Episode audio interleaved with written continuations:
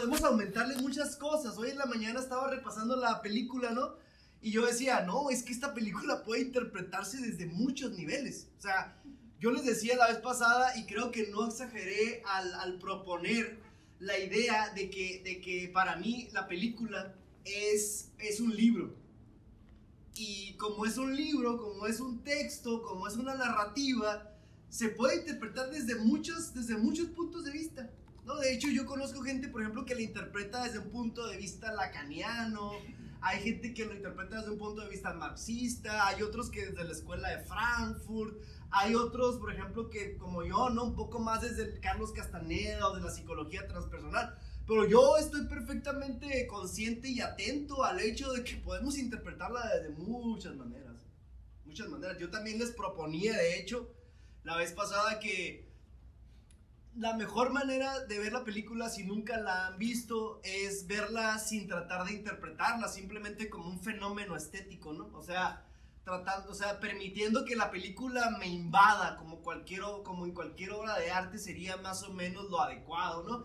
Ya posteriormente entonces viene el aspecto hermenéutico, hermenéutico significa interpretación, ¿no? Ya después seguiría el aspecto hermenéutico de interpretar, de meterle una narrativa, de inventar un discurso, etc. O también, ¿por qué no?, el discurso semiótico. ¿Qué significa semiótica? Semiótica es el estudio de los signos. Por ejemplo, un ejemplo rápido, ¿no? Ya ven que Morfeo es, negro, ¿no? Entonces, desde el punto de la semiótica, yo podría decir, ah, mira, es negro, por lo tanto simboliza la sabiduría, o sea, el oscuro, la tierra, ¿no? O sea, una, una cierta sabiduría primigenia. Yo podría decirlo desde un punto de vista semiótico. Por ahí más o menos va la onda esto que les quiero explicar. Entonces, eh, por ejemplo, también podríamos decir, ¿no? Como, como en algún momento le dice Morfeo a Neo, ¿qué es la Matrix? La Matrix es control. Esa es otra definición que aporta Morfeo, ¿no? Que, que a mí me parece de lo más fundamental. Y la pregunta un poco más práctica para nosotros entonces, si continuamente estamos sosteniendo y reforzando la Matrix o esa realidad virtual o esa realidad simulada, etcétera, la pregunta inmediatamente, al menos como yo la formulo, es, bueno, ¿cuáles son mis maneras de controlarme? O sea, ¿cuáles son las maneras que me han enseñado y que yo mismo he inventado para que mi energía creativa no fluya? O sea, ¿cuáles son las maneras, incluso en términos de pensamiento, de emoción y de, y de tensiones musculares, donde yo me estoy agarrando para que mi creatividad no esté fluyendo y de esa manera entonces sigo sosteniendo una percepción socializada que es de control, ¿no? Porque estos temas hay que verlos siempre como rizos, o sea, como bucles cibernéticos. No es solamente que la Matrix esté allá afuera y que me controle, que me haga percibir ilusoriamente, ni madre yo también estoy, o sea, es, por eso es, complejo y es complejo salirse de ahí, porque estos son rizos cibernéticos. O sea, todo lo que yo hago refuerza lo que el ambiente y el ambiente también refuerza mi ambiente interior. Entonces hay, que pensar un poco más complejamente. También les adelantaba algunas ideas, por ejemplo, sobre Trinity, ¿no? Sobre este personaje y les decía, pues hace alusión, Johnny, este personaje Trinity, para, vamos a ver que siempre anda con Neo, ¿no? Y desde mi punto de vista, como yo entiendo la película, hace alusión a un aspecto emocional. Y yo hacía una relación entre Trinity, Trinidad, y, y, y, la idea de la mujer que ayuda al héroe en todos los mitos de la humanidad. Incluso hablaba del monomito de Joseph Campbell, ¿no? Y luego también le decía que tiene mucho que ver con la ley del 3. No la explico, la menciono nada más. Y hablaba también yo acerca del significado del nombre Neo, Neo, que le decía, bueno, significa nuevo, ¿no? Y es el anagrama, o sea, si tú pones, si tú escribes Neo, hay un anagrama aquí que es One, y One significa el elegido, ¿no? El uno, el elegido, etc. Y le decía yo, lo que pasa es que el personaje eh, de Neo hace en gran medida alusión a lo que, entendí, en eh, lo que entendemos, y siempre lo entendemos malamente, de una, de una, de una manera incorrecta, lo que, a lo que entendemos como el Mesías, ¿no? Meshijá. Y, y, es importantísimo, y la semana pasada no lo dije, pero yo hablaba, yo hablaba del Mesías desde el punto de vista del filósofo Walter Benjamin. Y, les, y, yo decía, lo que pasa es que el Mesías, bien entendido, es, es un personaje liberador. los judíos en tiempos de Cristo entendían mucho al Mesías como alguien que los iba a liberar del yugo del imperio romano, ¿no? O sea, era, mucho su, su onda. De hecho, en el Evangelio Pedro quería obligar a Cristo, ¿no? Creo que es Pedro o Judas, no recuerdo. Pero alguno de sus discípulos quería hacer cosas para obligar a que Cristo se defendiera, entonces empezar una revolución, ¿no? Una revolución política, social, económica. Y es cuando dice, eh, mi reino no es de este mundo, ¿no? O sea, todas esas cosas. Entonces, el, Mesías bien entendido es aquel personaje que es un liberador, pero también tiene mucho que ver con la introducción, el Mesías tiene mucho que ver con la introducción de un elemento, de un factor de novedad en la realidad. O sea, y es obvio, ¿no? Si hay un, hay un cierto estado de cosas, político, social, económico, etcétera, perceptual y como psicológico, como, que, como tú quieras, ese vato que libera necesita meter algún elemento inesperado, novedoso, que incluso sea azaroso para para aquellos que, que, son afectados y entonces de esa manera cambiar el rumbo de las cosas, ¿no? ¿Sí se me está captando? Sí. Entonces, tiene mucho que ver con la novedad, yo les decía también, ¿no? Tiene mucho que ver con eh, la introducción o la llegada de, un, de una nueva temporalidad, es una idea muy importante. O sea, este, este vato, un Mesías, tiene que introducir una nueva forma de vivir el tiempo otra cosa es que aparte de que se llama Neo el personaje, el personaje principal, su nombre en la vida cotidiana es Thomas Anderson. Y Thomas Anderson, yo le decía, es que Tomás es una alusión también a, Cristo, ¿no? Porque Tomás significa, aprender el abanico aquí. Tomás, Tomás significa gemelo. Ustedes sabían que se dice que Cristo tenía un hermano, ¿no? Tomás Dídimo se le llama en la tradición. Tomás es el gemelo. Y luego, rápido, ¿no? Anderson decíamos, ¿no? El hijo del hombre, el, significado. Y todo tiene como un significado si le, si le aplicas ese tipo de hermenéutica. Y también les decía yo, es que Tomás, como significa doble, significa dídimo, hace alusión a la vida doble de Neo. O sea, hay una vida en la Matrix ordinaria y luego el vato también tiene una vida de hacker, ¿no? Y lo que no les dije la semana pasada es que eh, la figura o la metáfora del hacker está completamente ligada a la del Mesías. Porque un, un hacker necesariamente es un personaje que interviene en, en, una normalidad.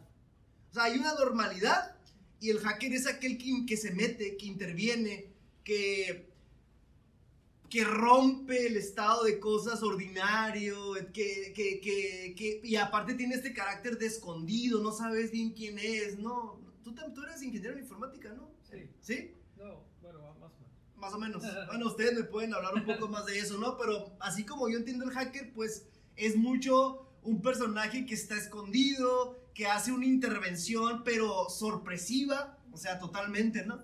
Una, una intervención...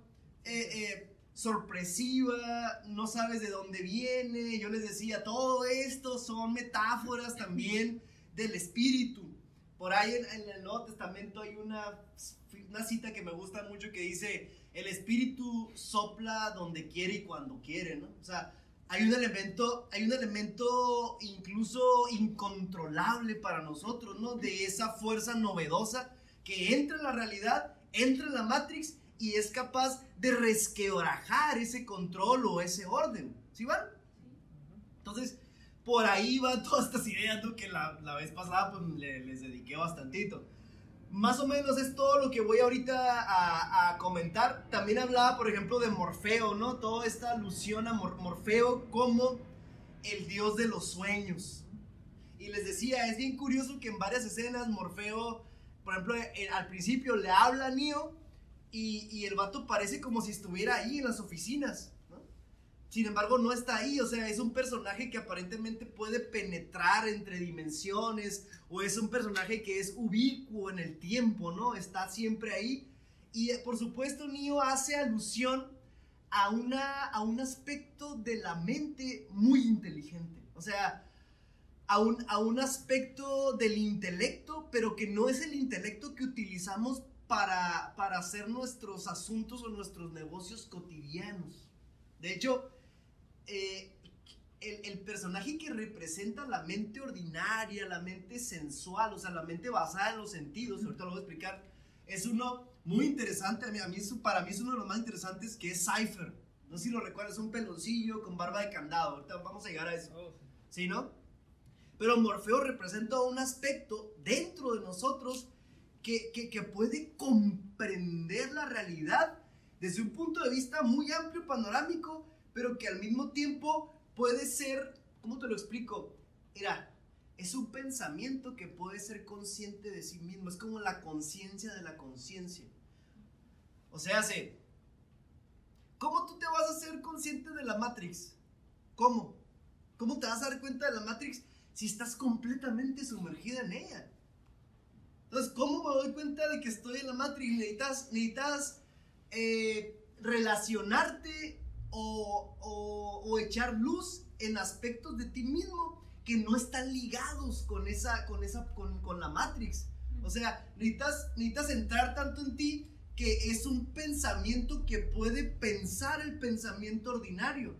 ¿Sí me estás siguiendo? Ya me Sí, sí, Necesitas tomar distancia. Necesitas tomar distancia. Exactamente, gracias, es la palabra. O sea, tomar distancia del flujo continuo de tus pensamientos, dejar de creerte que lo que piensas es la realidad, de que tus emocioncitas son la totalidad de tu ser, empezar a tomar distancia y es el camino de la meditación precisamente, ¿no? Y, Morfeo representa a ese otro vato que incluso sabe que su realidad es una interpretación. Por eso puede decirle a Neo, eh, cuando, cuando Neo da el salto, ¿no? Creo que va a salir también y que se rompe el hocico. Que se cae. Y que Neo se mete la mano a boca y le dice, oye, me dijiste que era un, programa, una ficción, tu mente lo hace real. Le dice Morfeo, es que tu mente lo hace real, o sea, no puedes citarlo porque tu interpretación todavía está ligada a este juego, ¿no? De lo, de lo matérico. Y Morfeo sabe que todo esto es una programación.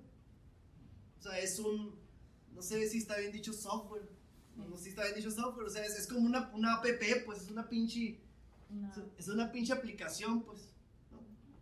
El vato sabe, entonces fíjate bien qué representa porque es un personaje fundamental.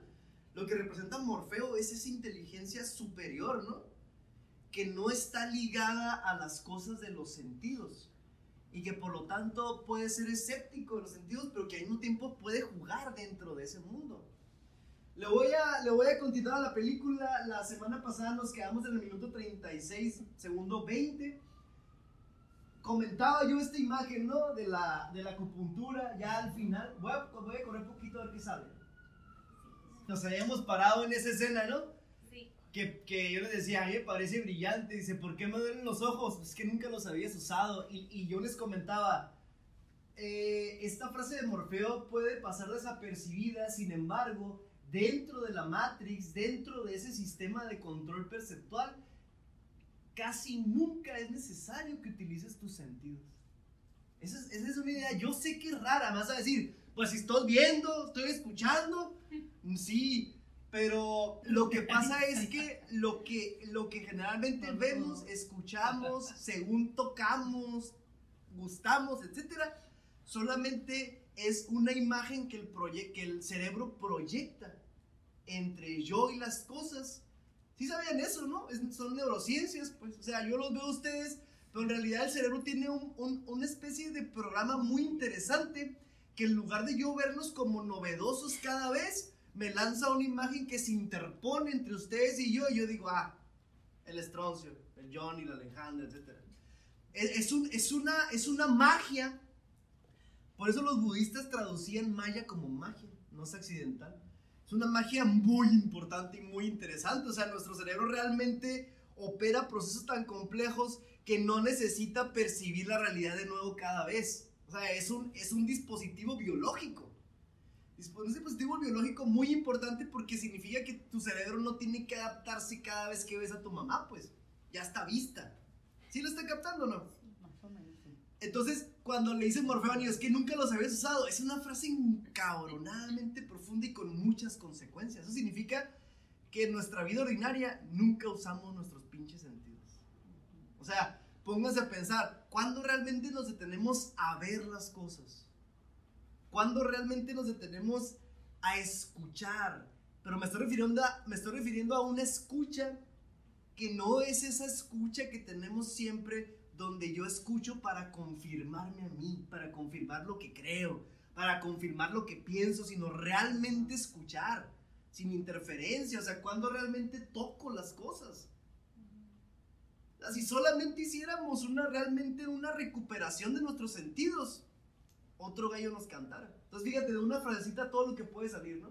Entonces le dice este vato eso, y creo que me voy a saltar hasta el minuto 39. Rest, Neo. The answers are coming. Sí, me brinco. Espérame. 39-27 dice aquí. Vamos a ser rigurosos. 39-21. Haz. Lo va a enchufar. This will feel a little weird. Y viene. Viene una de las conversaciones centrales de la película. ¿eh? This is the construct. It's our loading program. We can load anything from clothing to equipment, weapons, training simulations, anything we need. Te digas que chingón lo que dice el vato. Ese es el, ese es el programa estructurador, no sé qué madre. ¿no? Y dice, aquí podemos cargar lo que queramos, querramos. Es ropa, armas, simulaciones de entrenamiento, etc.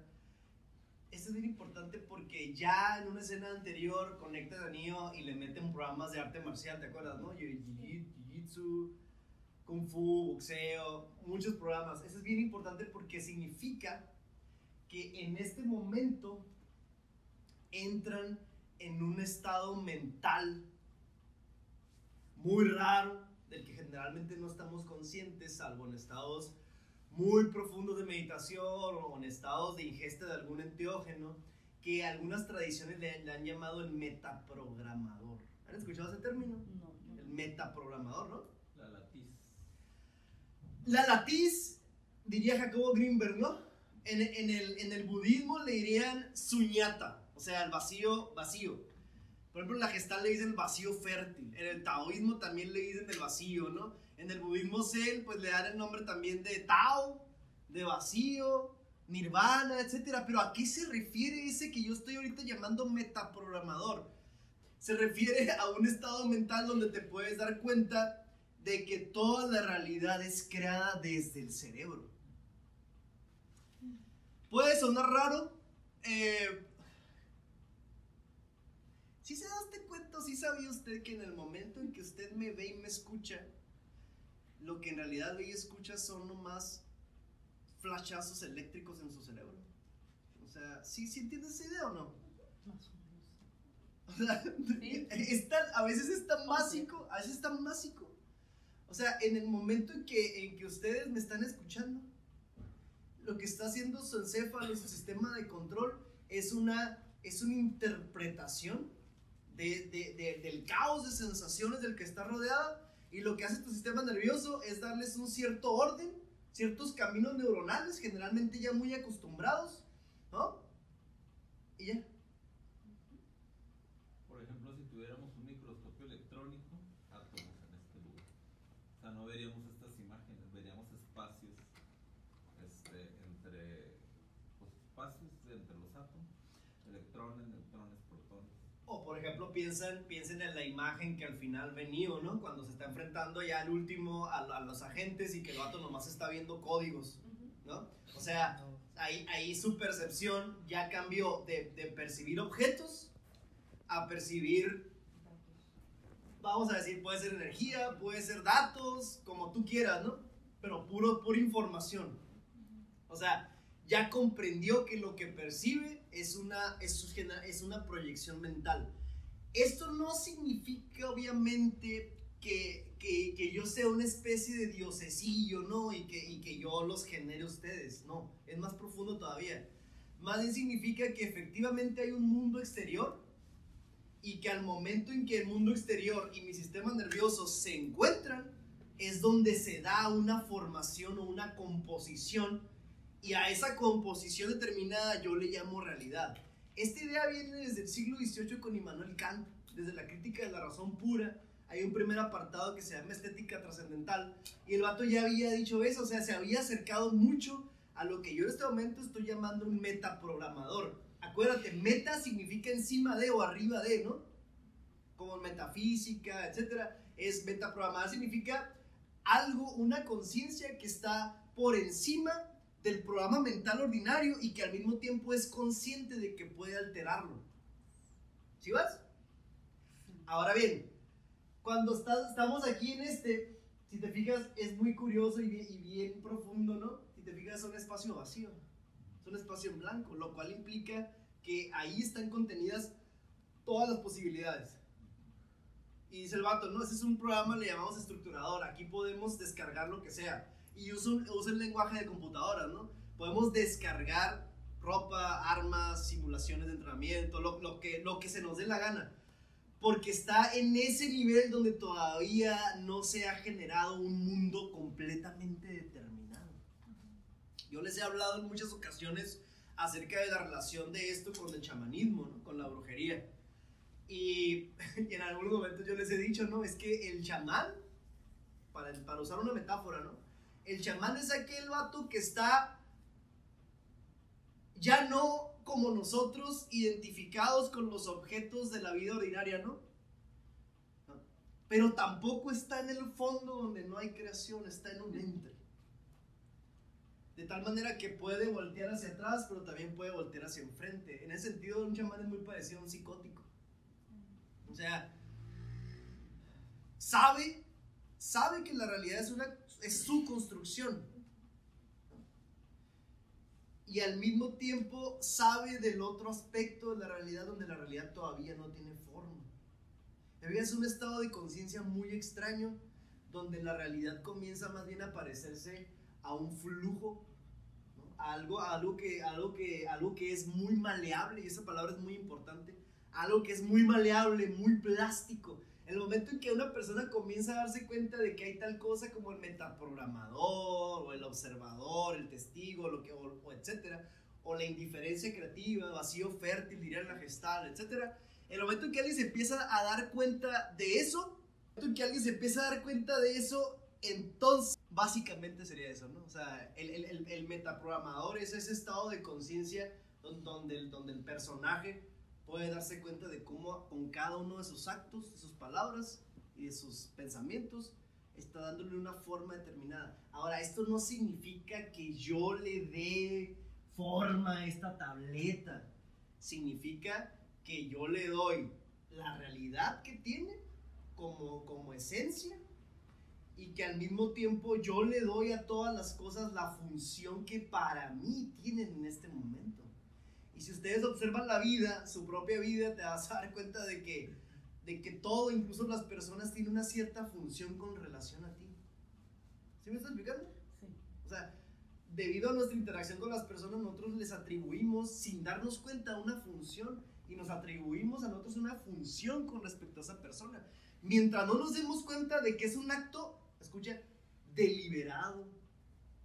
eh, deliberado, que puede ser cambiado, que es, que es la sustancia, una- es una sustancia plástica, etc. Mientras no nos demos cuenta de esto, la realidad va a permanecer sólida. Por eso, por ejemplo, Don Juan introduce este concepto del no hacer, ¿se acuerdan de este, no? El famoso no hacer, porque el no hacer de lo que te hace consciente es de que la- la realidad ordinaria es una construcción que todos construimos todo el tiempo.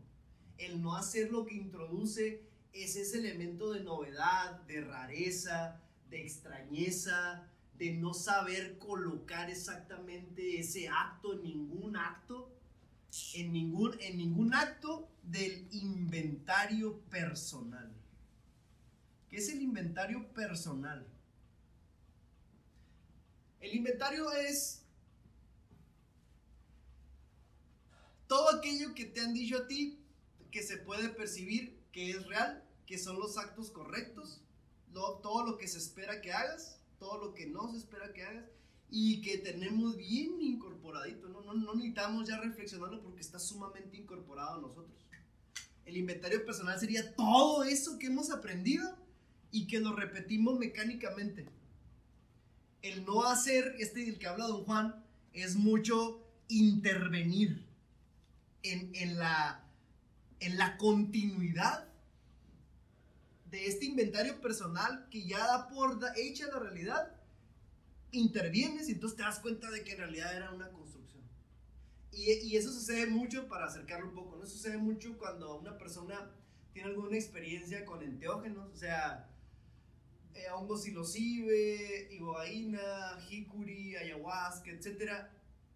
En muchas ocasiones, no siempre, la experiencia te da la conciencia de que la realidad es eso, o sea, es algo que en gran medida está construida desde adentro. Si no fuera así, entonces toda posibilidad de cambio se iría. ¿no? ¿Sí, sí van hasta aquí o no? Sí, ¿Sí? Ok, sí, sí. lo voy a seguir. Entonces, ahí va.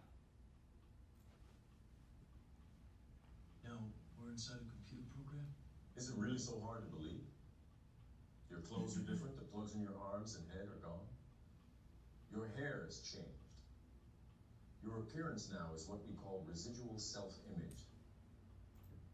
¿Qué es la imagen residual o el yo digital? También chi terminito, ¿no? ¿Qué es la imagen residual o el yo digital? ¿Qué es eso? Es la percepción de sí mismo. O la creencia de la percepción de sí mismo. O sea, es lo que tú crees que eres.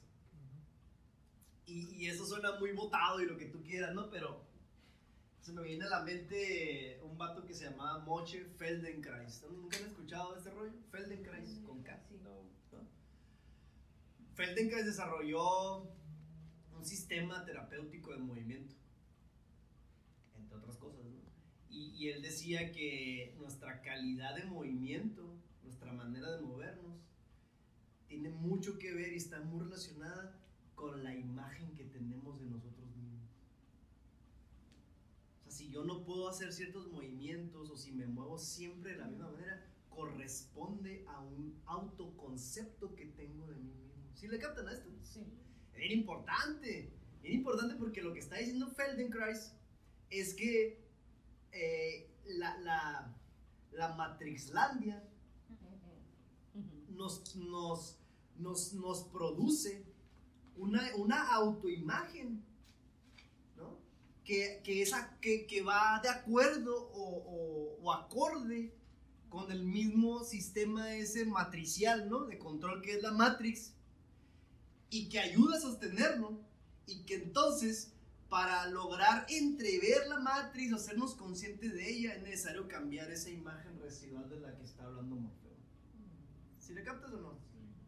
¿Cómo yo me puedo dar cuenta de la imagen residual o cuál es mi autoconcepto?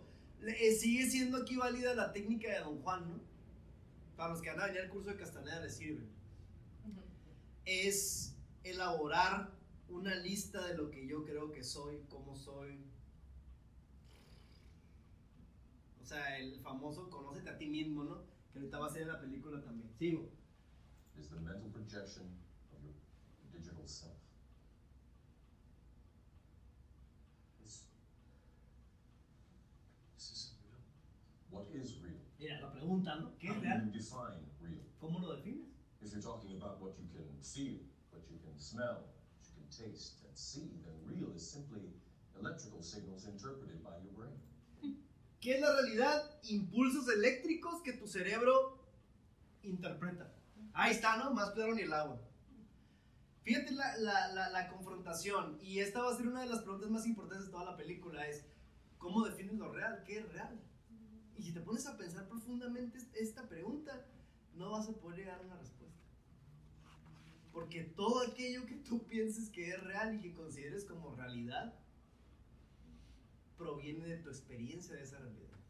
O sea, tendrías que buscar una manera de salirte de esa programación ¿no? y verla desde, desde otras desde otras reglas o desde otras leyes para poder decir, ah, esto es real y esto no es real. ¿Sí me, sí, sí me explico, Sí. verdad? Sí, sí, sí. Entonces ahí está una cosa bien importante, ¿no? Y, es donde precisamente empieza una mini crisis que tiene el Neo, ¿no? O sea, esto que le está diciendo Morfeo le, le va a producir un resquebrajamiento de lo que él piensa que es la realidad.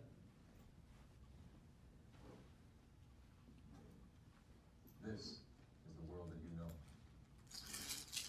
The world as it was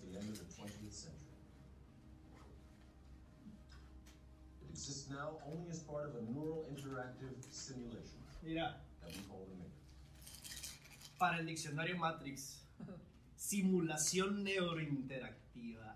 Ñe. Simulación neurointeractiva a la que llamamos Matrix. ¿Qué significará neurointeractiva? ¿Cómo? Nueva. No, neuro. no Ah, neuro. perdón. ¿Qué significará simulación neurointeractiva? La simulación está específicamente en el pensamiento. La neurona. Ok. Cerebro. En las neuronas, ¿qué más?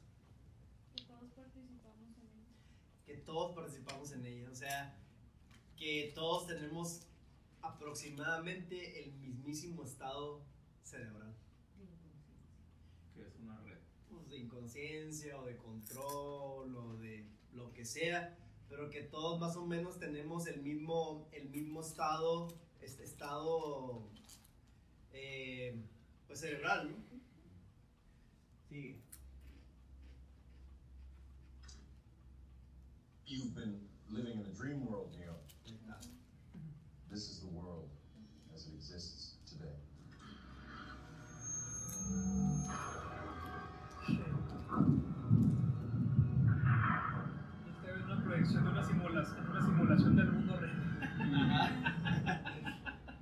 ¿no?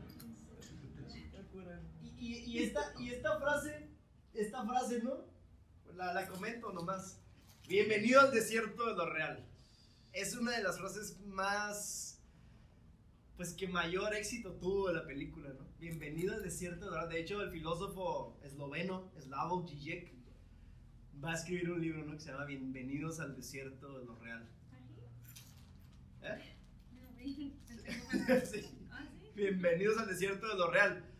Y a su, a su vez, esta, esta expresión, bienvenidos al desierto de lo real, tengo entendido que en la película la toman del filósofo Jean Baudrillard, que escribe, como les comentaba la semana pasada, simulación y simulacro. O sea, bienvenidos. ¿Qué significará el desierto de lo real? ¿Por qué el desierto de lo real? De hecho, esta, esta metáfora del desierto no es de aquí nada más, ¿eh? La, usó muchísimo Nietzsche, por ejemplo. Eh, hay- varias frases de Nietzsche, por ejemplo, donde dice, y el desierto se extiende. Y hay, hay otra donde dice, el, el- el viajero encontrará las puertas de la ciudad que le debían ofrecer un descanso, ¿no? Cerradas. Y entonces la noche se, se- se extenderá sobre el desierto como un segundo desierto. O sea, hay, hay frases así muy que, que resuenan mucho, ¿no? Sobre el desierto. ¿Qué significará el desierto? Sería como Un desierto. O sea, ¿qué hay en un Un desierto? lugar carente de. Ajá. Es un lugar carente de... Ah, ¿De qué lo carece? O sea, si, tú- si a ti te ponen en medio del desierto De algo, Sahara, de ¿de, qué? ¿de de qué? Pues carece lo material. De vida. Es un lugar carente de vida. Donde no aguantas cuatro días porque te, te- me lleva la chingada. Yo soy el desierto. ¿Cómo? Sí. Yo soy el desierto. No hay, pues no hay nada. Cuando dice bienvenido al desierto de lo real. Es que Obviamente, como todas las metáforas de esta película, puede tener varias interpretaciones. ¿no? El chiste es que lleguemos a una interpretación más o menos moderada, justa, ¿no? Desde lo que yo entiendo, el desierto de lo real es precisamente esto que Jean Baudrillard llamaba la hiperrealidad. No sé si va con doble R. La hiperrealidad. ¿Qué es la hiperrealidad? Pues esta realidad que estamos viviendo debido a las simulaciones virtuales como Facebook, Twitter, Instagram, computadoras, celulares, apps, etc. O sea, Jean Baudrillard en 1981 que publica este libro eh, ya entreveía que la revolución tecnológica nos iba a llevar a percibir la realidad en términos de simulación. O sea, se- él no, lo, él no dice esto, pero al hecho de que, de que la realidad ya se construye en términos cerebrales, hay que agregarle todavía otra capa de imaginación, de imagen, que es precisamente el vivir según lo que me proyectan esas, esas, tecno- esas tecnologías, ¿no? Una Eh, soledad. Tiene mucho que ver con una soledad, sí, ¿no? Ahí, ahí te puedes extender las interpretaciones. Tiene mucho que ver con una soledad, tiene mucho que ver también, como dijimos, con una carencia de vida. Pues te fijas, van, van muy conectadas la soledad y la carencia de vida, ¿no? O sea, el contacto humano cada vez es menor. Por lo tanto, si una célula no se comunica o deja de comunicarse, em- empieza, empieza a morir. ¿Sí vas hasta aquí? Sí. Por ahí podría ir la onda del, del desierto de lo real, ¿no? Y sigo. Y si el vato se te espanta, ¿no? We have only bits and pieces of information, but what we know for certain is that at some point in the early 21st century, all of mankind was united in celebration. We marveled at our own magnificence as we gave birth to AI, AI. Artificial intelligence. a singular consciousness that spawned an entire race of machines. We don't know who struck first, us or them, but we know that it was us that scorched the sky. At the time, they were dependent on solar power, and it was believed that they would be unable to survive without an energy source as abundant as the sun. Throughout ¿Qué significa que nosotros destruimos el cielo?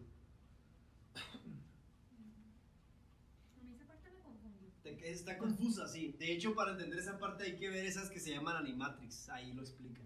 Pero a ver, primero, ¿qué significa nosotros? Es que nosotros destruimos el cielo. ¿Que ¿Cuál podría ser una interpretación? ¿Dónde se ve la animatrix? Está creo que en YouTube. ¿Cuál podría ser una interpretación de es que nosotros destruimos el cielo? Destruyeron el, equilibrio o balance que hay en el cielo, atmósfera, gases y demás, temperatura, no relaciones. Ok, una especie de contaminación, o sea, en términos ecológicos. ¿Sí? Pues ¿Tú lo interpretarías de esa manera? ¿Qué más? Sí, como bomba termo- O como no verlo o- no ser consciente de ello. O sea, no. O sea, mantenernos en un estado. No sé, hori- horizontal, ¿no? Ok. eh, ah, ok, como no poder ver hacia arriba. Sí, o sea. Ok, ¿qué más se les ocurre? Y ahorita, cuando yo lo estaba viendo en la mañana otra vez, a mí se me vino a la mente, y puede ser mi delirio, ¿no? Ustedes me dicen. se me vino a la mente mito este de la Torre de Babel. O sea, dicen, nosotros destruimos el cielo. A mí se me, yo inmediatamente pensé que esta es una guerra que estableció la humanidad en algún momento con el espíritu. O sea, que es una, es una, una lucha, una guerra que se estableció con algo, con algo superior y de ahí esa división y de ahí el desierto de lo real. ¿no? Esa es una interpretación que se me vino. Sigo. human history, machines to survive. Fate, it seems, is not without a sense of irony. The human body generates more Yeah, this is really than a 120 volt battery and over 25,000 BTUs of body heat. Combined with a form of fusion, the machines had found all the energy they would ever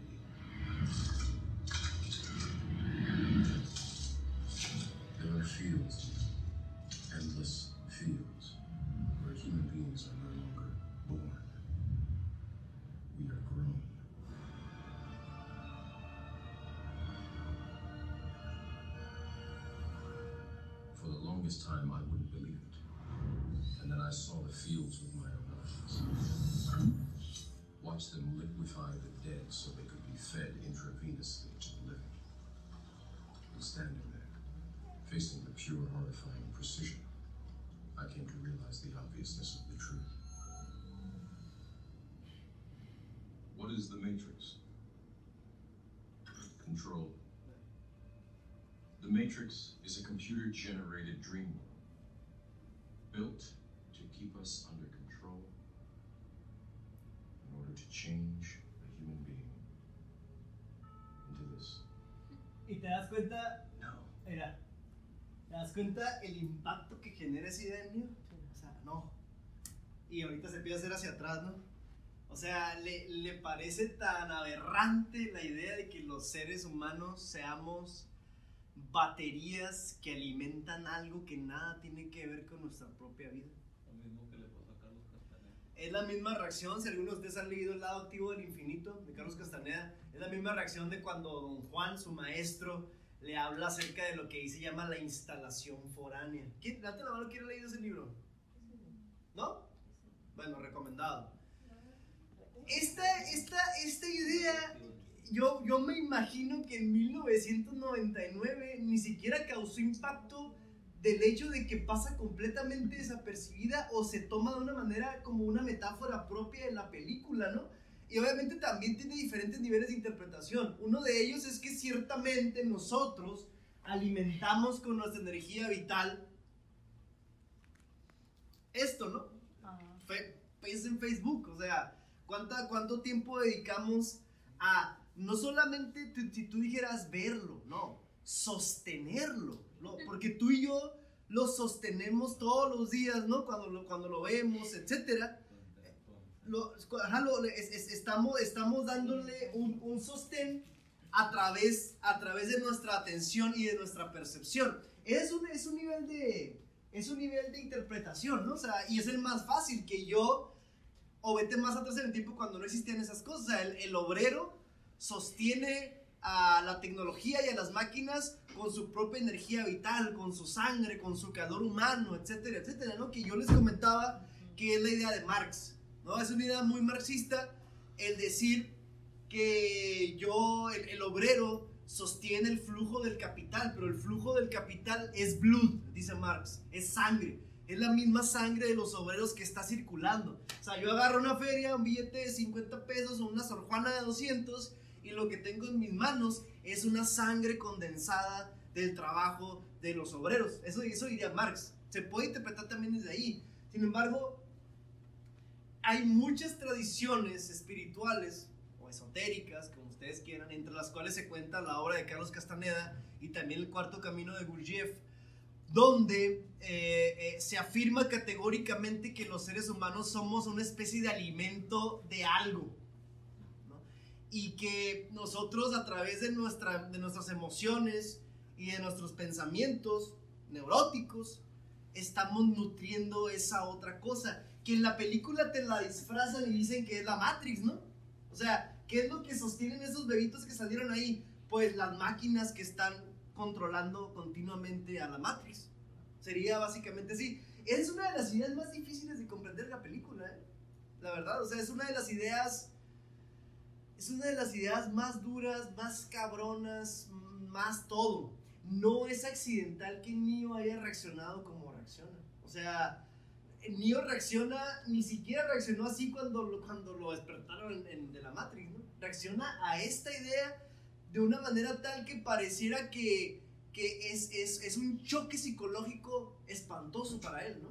Pero quizás sea esta, esta idea de que los seres humanos no vivimos nuestra vida para nosotros mismos, sino para alimentar algo que es impersonal, que no, que no tiene que ver con nuestro propio desarrollo personal. Sin embargo, la Matrix nos hace creer que nuestra propia vida nos pertenece, ¿no?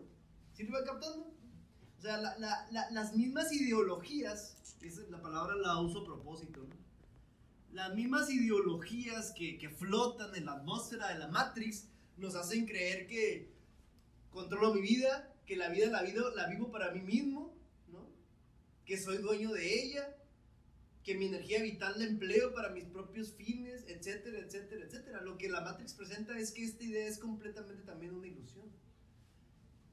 La, la pongo sobre la mesa nada más, ¿no?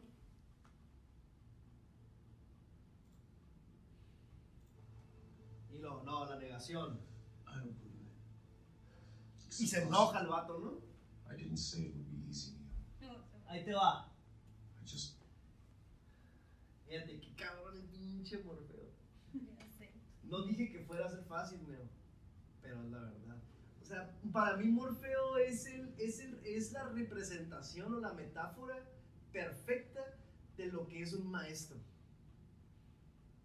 Porque si te das cuenta, nunca le da una aspirina metafísica, nunca le ofrece un consuelo, nunca le ofrece un lecho de rosas, nunca le ofrece un colchón, nunca le dice, no te preocupes, mijo, todo va a estar bien, no pasa nada, bonita. Na- nada de eso, o sea, no, no, no le ofrece, fíjate, lo que te quiero decir es que no le ofrece otra ideología que le pudiera servir como un remanso, como un descanso, sino que lo lleva directamente, lo agarra y lo pone en las espinas del mediodía, ¿no? O sea, en las espinas de la conciencia más intensa de las cosas tal y como son. Ahí te encargo. Y si observas bien a Morfeo, siempre va a llevar a Neo hacia el al extremo. O sea, incluso cuando está bien en la pelea del Kung Fu, ¿no? Lo que hace es, levántate, date, date, date, levántate hasta que lo hagas.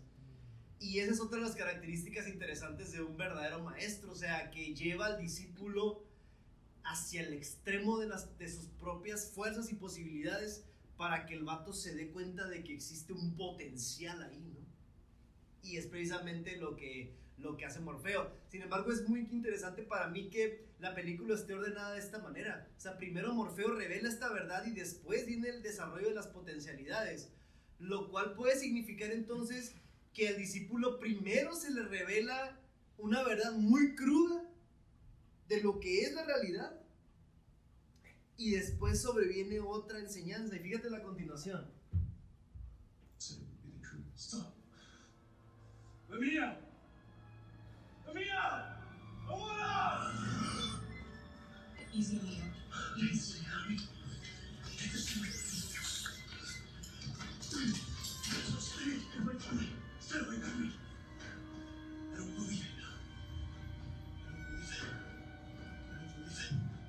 Pop. Mira, no creo en ustedes, no lo creo, no lo puedo creer. Y luego, y luego viene, viene este dato que se va, se va a volver loco. Gurdjieff, por ejemplo, y muchas otras, o sea, el cuarto camino, ¿no?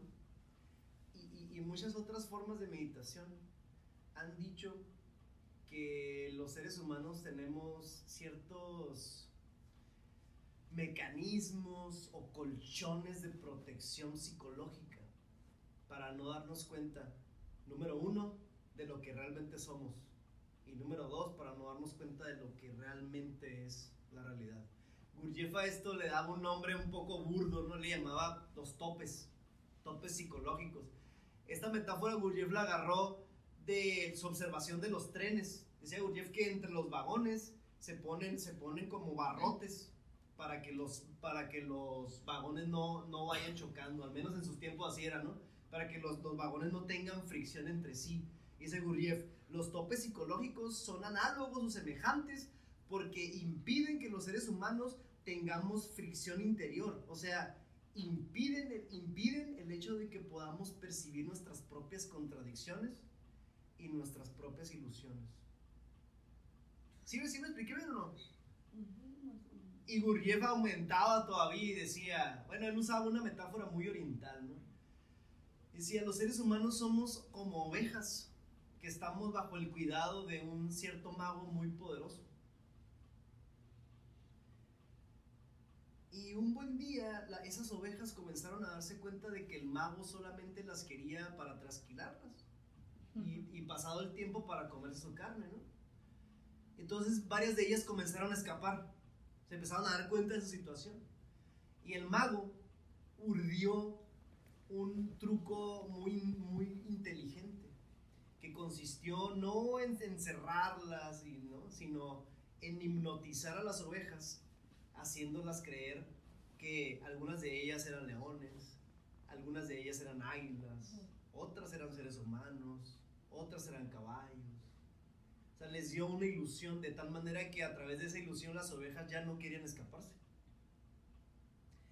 Dice Gurdjieff, esa, esa hipnosis a la que estamos sometidos los seres humanos que genera una ilusión de algo que creemos ser y que no somos, él le dio un nombre, ¿no? Le llamaba raro, le llamaba Kundabufer, pero es precisamente la hipnosis que produce la Matrix. ¿Sí le están captando? Me preocupa que no me esté explicando bien. No, sí, sí. es, es precisamente, y fíjate la palabra que estoy usando, una hipnosis. O sea, podemos incluso definir la Matrix como una hipnosis colectiva. ¿Qué significará eso de hipnosis? ¿Por qué hipnosis? ¿Por qué se usa esa palabra intencionalmente? Ok, si te fijas, la, si te fijas, la hipnosis tiene mucho que ver, sobre todo, por ejemplo, con una, con una orden repetitiva, ¿no? ¿Cómo empieza la hipnosis? Con una orden repetitiva, un, esta- un estado somnol- somnoliento, ¿no? Fijando la atención en un mismo punto. en un solo punto, este, etcétera, etcétera, y te sometes al control de alguien. Entonces es, es muy intencional la palabra hipnosis colectiva. Y Gurdjieff le, le dio en el clavo bien cabrón cuando dijo que estábamos bajo el hechizo de una hipnosis colectiva. Obviamente nosotros no hemos nacido bajo esa hipnosis. Gurdjieff también lo dice claramente, ¿no? Eh, los seres humanos nacen despiertos nacen despiertos a, a su- a lo que son, a su, a su propia realidad, a través de la interacción con otras personas dormidas, a través de la educación, de la cultura, de los acondicionamientos, etcétera, se va produciendo esa hipnosis. ¿Sí vas? Sí. De alguna manera Jesús decía que para poder entrar al reino tenías que regresar y volver a ser niño. Eh, tiene que ver mucho con eso. La, la frase dice que hay que ser como niños, ¿no? ¿no? No volver a ser niños, sino ser como niños. Tiene un significado muy especial esa parte porque, pues, para explicarlo de una manera rápida, tiene que ver con una cierta, con una cierta pureza en la percepción. Con una cierta capacidad de, de, de afrontar, de, de adaptarse y de ser creativos ante la novedad, sobre todo, ¿no? Y también tiene que ver con un estado de libertad interior donde los miedos introyectados ya no existan. De hecho, el reino de los cielos tiene mucho que ver con un estado de conciencia donde, donde los temores y la rabia y el odio ya no, ya, no, ya no figuran dentro de mí. Entonces, por ahí va la cosa esta de la hipnosis. Y, y yo subrayo la parte esta, ¿no? De donde no lo puede creer, re- lo rechaza a ellos, que son los que le mostraron la verdad. Y luego dice el vato, se va a volver loco. Y sigue. Y de hecho aquí me brinqué hasta el minuto, ¿qué, ¿qué voy? 40 y qué? 43. Me brinqué hasta el minuto 45, 50. Déjame ver qué es lo que hay ahí. Bueno, hay un punto importante cuando dice respira, ¿no? Respira, ¿A qué sí. se refiere con respira? Pero pues no me sirve para nada, ¿no? Porque todo se lo lleva. Pues que se tranquilice, ¿no? Breathe. Just breathe. Y ahí saben. Esa parte es bien importante. I can't go back, can I? Eh, No puedo dar marcha atrás. ¿no? But if you could, would you really want to? I feel I owe you an apology. We have a rule. We never free a mind once it's reached a certain age. Esta es fundamental. O sea, es- esta pinche película es todo un tratado de psicología. ¿Te fijas lo que te dice? Tenemos una regla. No liberamos a ninguna mente que haya alcanzado cierta edad. Este es así un diamante. ¿Por Porque qué? puede ser más dañino. es- Ujú. Sí. Como este güey, como se está poniendo, pues. Sí, por ejemplo, este vato ya es un batillo. Porque ya, ya tiene más como pues construidas cosas en esa realidad, ¿no? Que Y un, un punto es que ya, como tú dices, ya tiene más cosas construidas en esa realidad. Y un punto, y un segundo punto es que no tiene más realidad que esa realidad. Esta es así como la, quizás lo, lo, lo que definiría este aspecto, ¿no? Eh, es decir, toda su vida la ha fincado en lo que él considera la realidad real. ¿Sí? ¿Sí me explico, ah? O sea, se- nunca, es un personaje que nunca ha emprendido, lo voy a llamar así para simplificar las cosas, un, un camino de desarrollo espiritual. Por llamarlo fácilmente ahorita. O sea, se, nunca, nunca ha conocido zonas de sí que sean autónomas o independientes del mundo exterior. Todo lo que es él, al menos, al menos hasta ahorita se entiende eso, ¿no? Todo lo que es él está fincado fuera. imagínate que, que Neo hubiera probado mente A lo mejor es un. Una pastillita que le dieron a mejor es mescalina, quién sabe, ¿no? Pero piensen en personas, quizás ustedes conozcan personas cuyo, cuya totalidad de su pensamiento y de sus emociones están completamente basadas lo piensan los otros, en lo que hacen los otros y en lo que sucede afuera. Que esas personas son meras funciones del mundo exterior. Pues mucha gente está esperando. No, pues es que el 99. O sea, si no.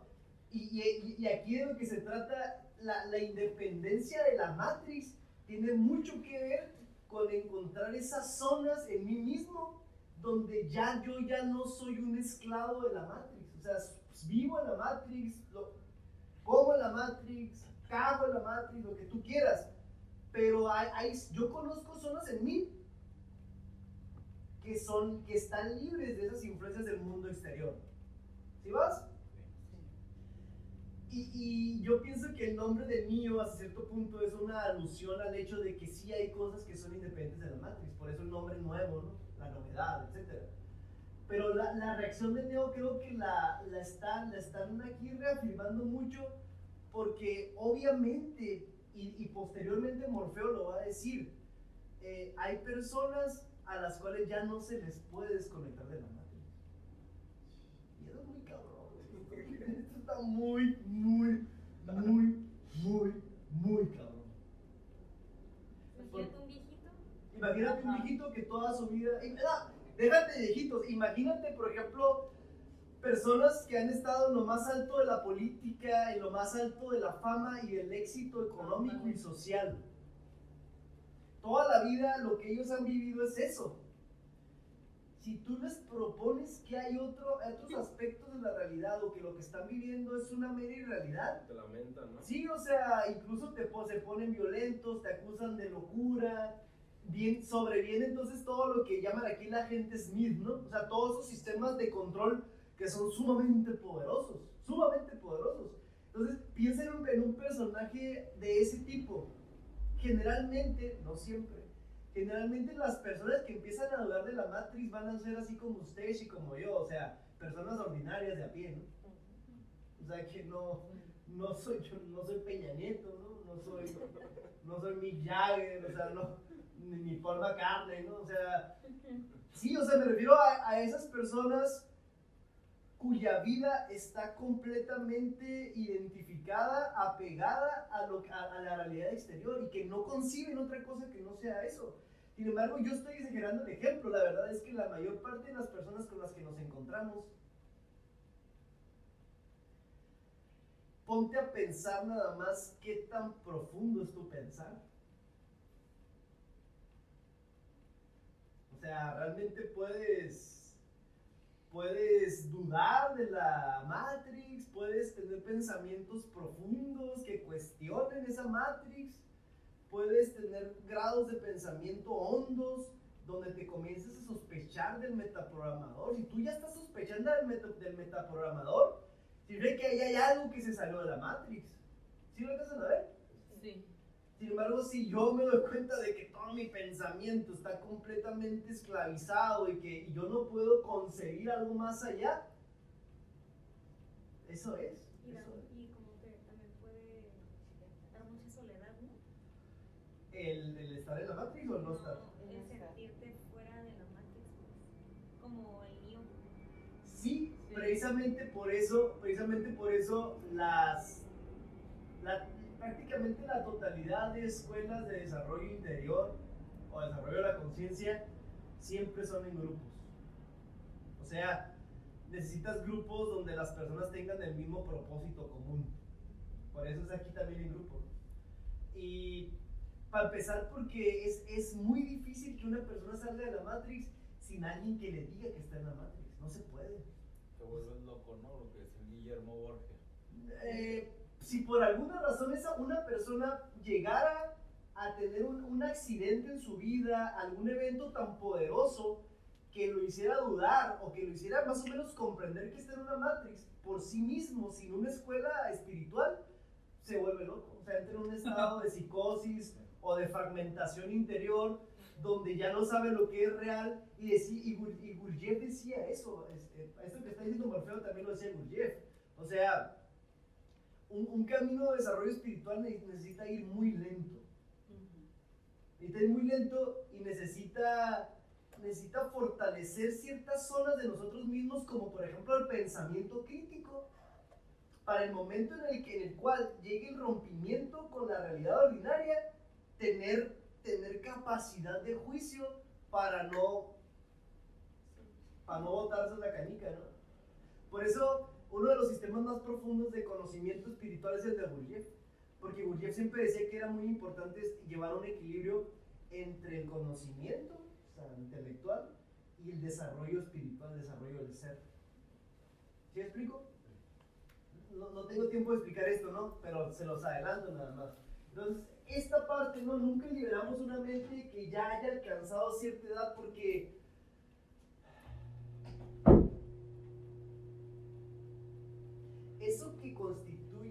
hábitos, mis percepciones, mis sensaciones, mis tensiones musculares, mis pensamientos, mis emociones, etc., a cierta edad se tornan como, como, como cristales, como vidrios.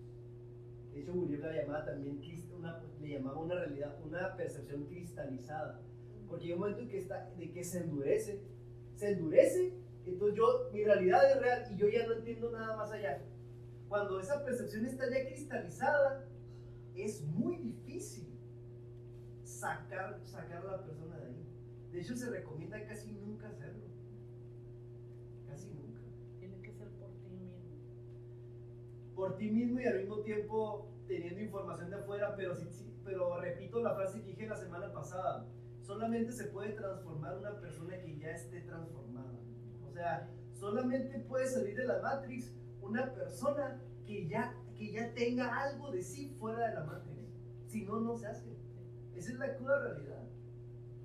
Si una persona está totalmente sumergida en la Matrix y puede ser que ande en yoga o en, o en guru, lo que tú quieras, ¿no?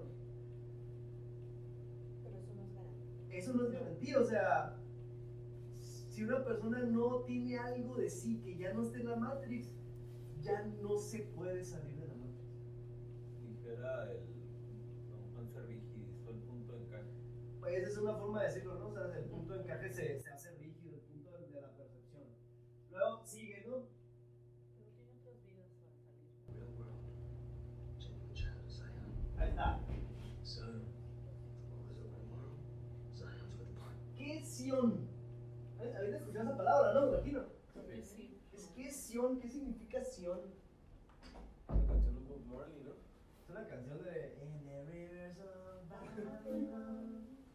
También Pues habla de Zion, ¿eh? No, Zion, Lion y no sé qué, ¿no? Son los descendientes directos de Adán y Eva, ¿no? ¿Los Sion? Bueno, según la Biblia ah, dice que Sion es- son los elegidos, los hijos de Israel. Ok, sí, sí, sí, ¿qué más? ¿Qué han escuchado de Sion? Bueno, aparte de los protocolos de los sabios de Sion, ¿no? Pero, Ah, pues, El monte Sión, ¿no? eh, sí, Sion es una forma de llamar, de decir también Jerusalén. Pero eh, en, esta película, cuando hablan de, de Sion, eh, están eh, refiriéndose a, a- una parte de, de la historia del pueblo judío, donde los judíos estaban cautivos en la grande Babilonia. ¿Se acuerdan de eso?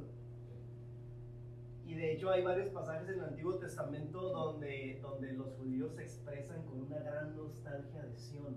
Creo que es en los Salmos, donde, pues, donde hay una referencia bien bonita a- al recuerdo, la nostalgia de, de- de la patria perdida, ¿no? de Sion, del lugar donde todo está en paz, de un lugar sagrado, santo, y todavía siguen peleando con él. ¿no? El caso es que Sion está haciendo una referencia no, no, no está haciendo una referencia a un lugar físico.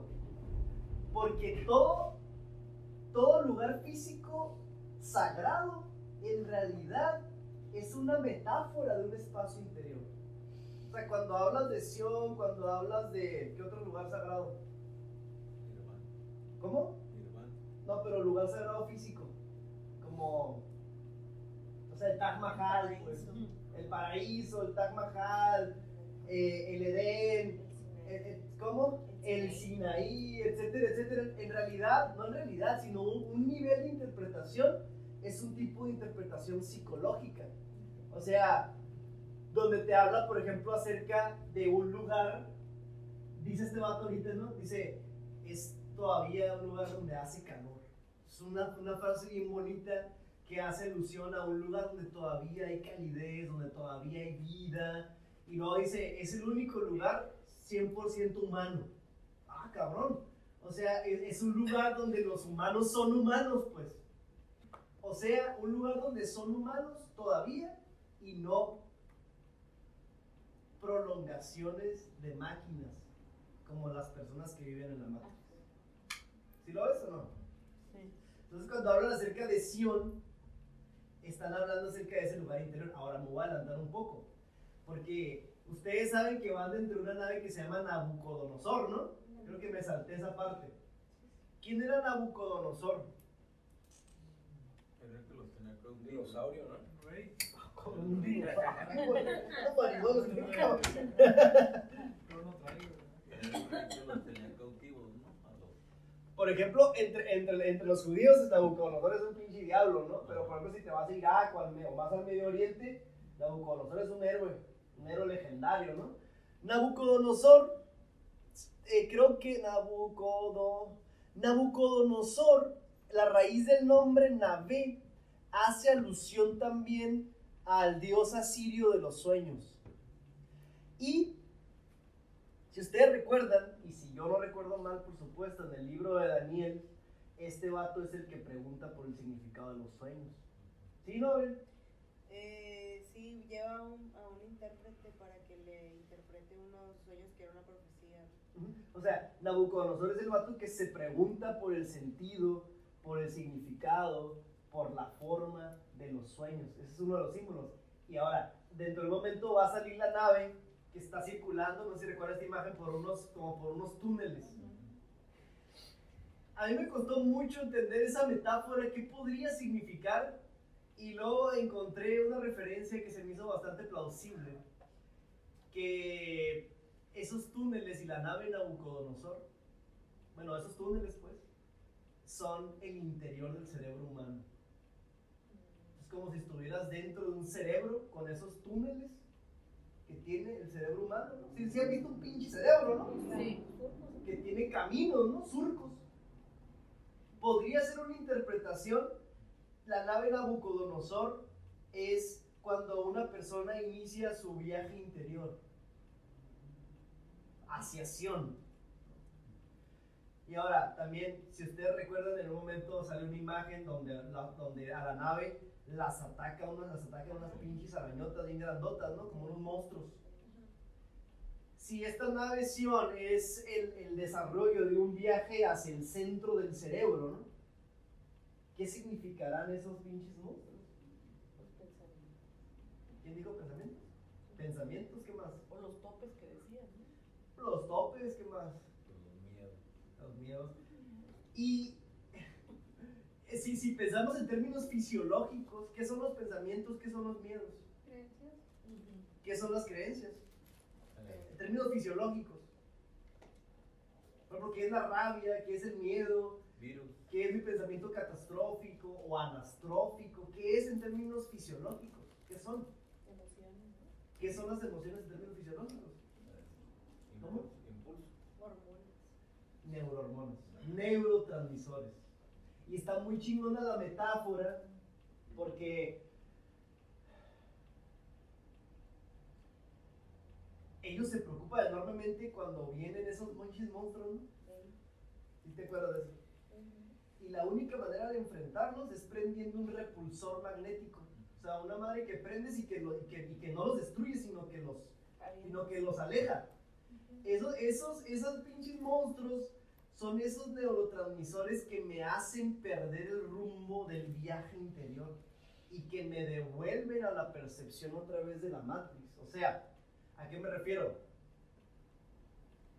¿Qué te produce, por ejemplo, un ataque de ira? Ustedes, yo creo que nunca han tenido un ataque de ira, ¿verdad? No, Yo sé que no, pero, pero me yo, lo que puedo soy un, imaginar. yo que soy un asqueroso ser mundano, pues obviamente sí, ¿no? Pero ¿qué, qué, qué te produce? Al menos como yo lo he observado, los ataques de ira o de miedo, es si te fijas, te producen una liga poderosísima con el mundo exterior. A pesar, ¿no? O sea, te provocan, por ejemplo, que no puedas olvidar a la persona con la que te enojaste, la traes trabada, ¿no? La traes atorada, que no puedes olvidar el, el objeto de tu miedo, por ejemplo, ¿no? Entonces podríamos interpretar que esas cosas son esos neurotransmisores que para empezar actúan como un río poderosísimo en nuestra vida psicológica. Piensa, por ejemplo, una persona que está en un estado de meditación y de pronto le sobreviene un estado que no, un estado psicológico que no puede evitar y que encubre ese estado de silencio interior de meditación. Eso sería un ejemplo así muy burdo, ¿no? Pero muy fácil para que ustedes capten de lo que podría significar, podría significar esos, es- esos, esos pinches monstruos. Sigo. Again.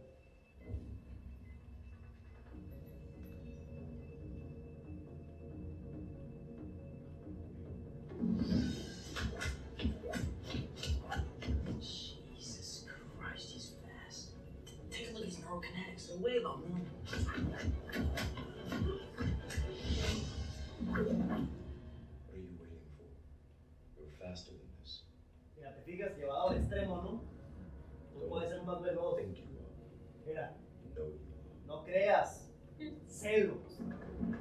De hecho, les comentaba aquí que yo veía una.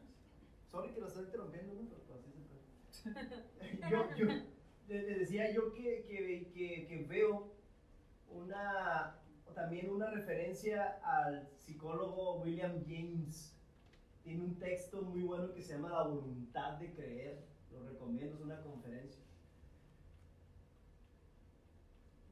En el, en el sentido, William James esencialmente decía que la realidad es tal cual porque hemos creído que es tal cual. Y que, que, que esa creencia se puede romper a través de otra creencia.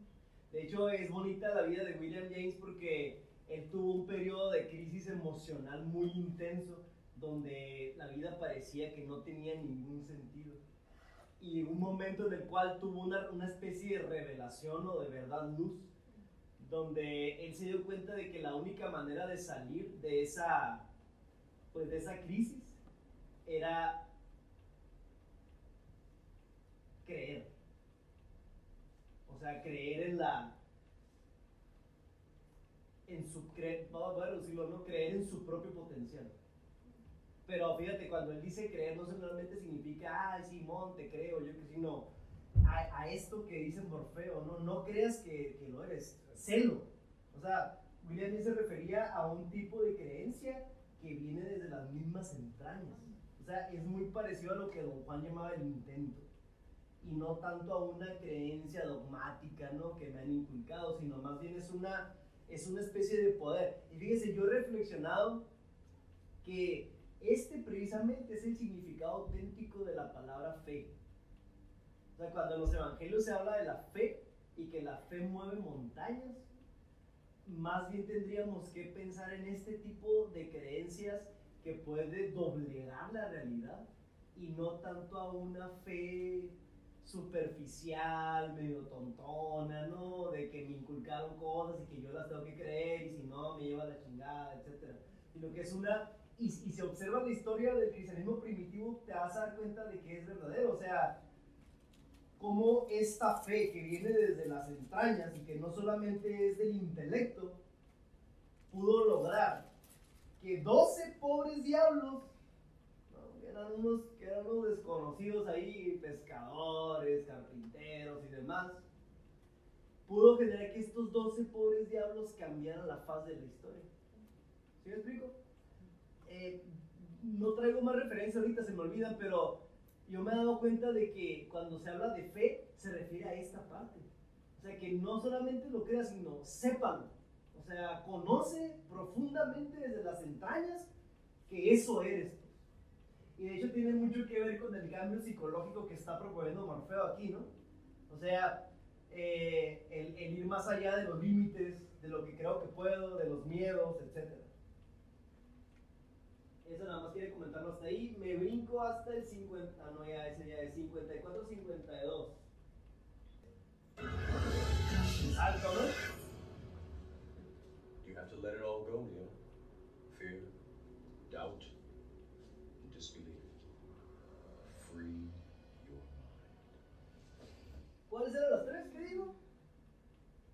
Miedo. Liberar el miedo. Duda, Duda. miedo, Incredulidad. duda, miedo, incredulidad. Está muy canijo porque Sí.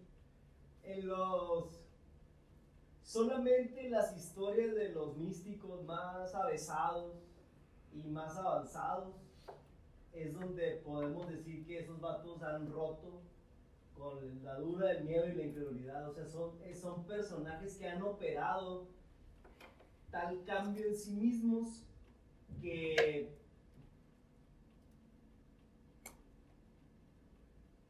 lo voy a decir metafóricamente, han sido capaces de entregar su vida a la divinidad de tal manera que ya no tienen miedo. O sea, pero imagínate lo que el salto, el salto, el salto de fe de Kierkegaard, ¿no?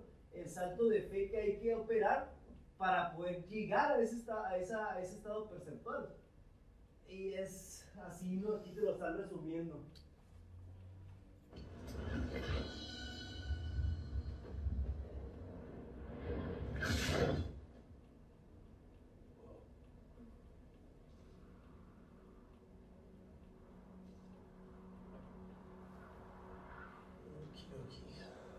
Si te fijas, la, la, la, la misma expresión es de un vato que lo va a hacer, pero no lo está intentando. Sí, o sea, es Como madre. Toki ¿no? O sea, realmente es una creencia muy superficial en él todavía. En el nombre de Dios. En el nombre bendito sea Dios.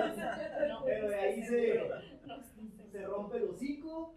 5705, de rico. Ahí. Precisamente, ¿no? Ahí es cuando el vato le está tirando el rollo de la Matrix, ¿no? La-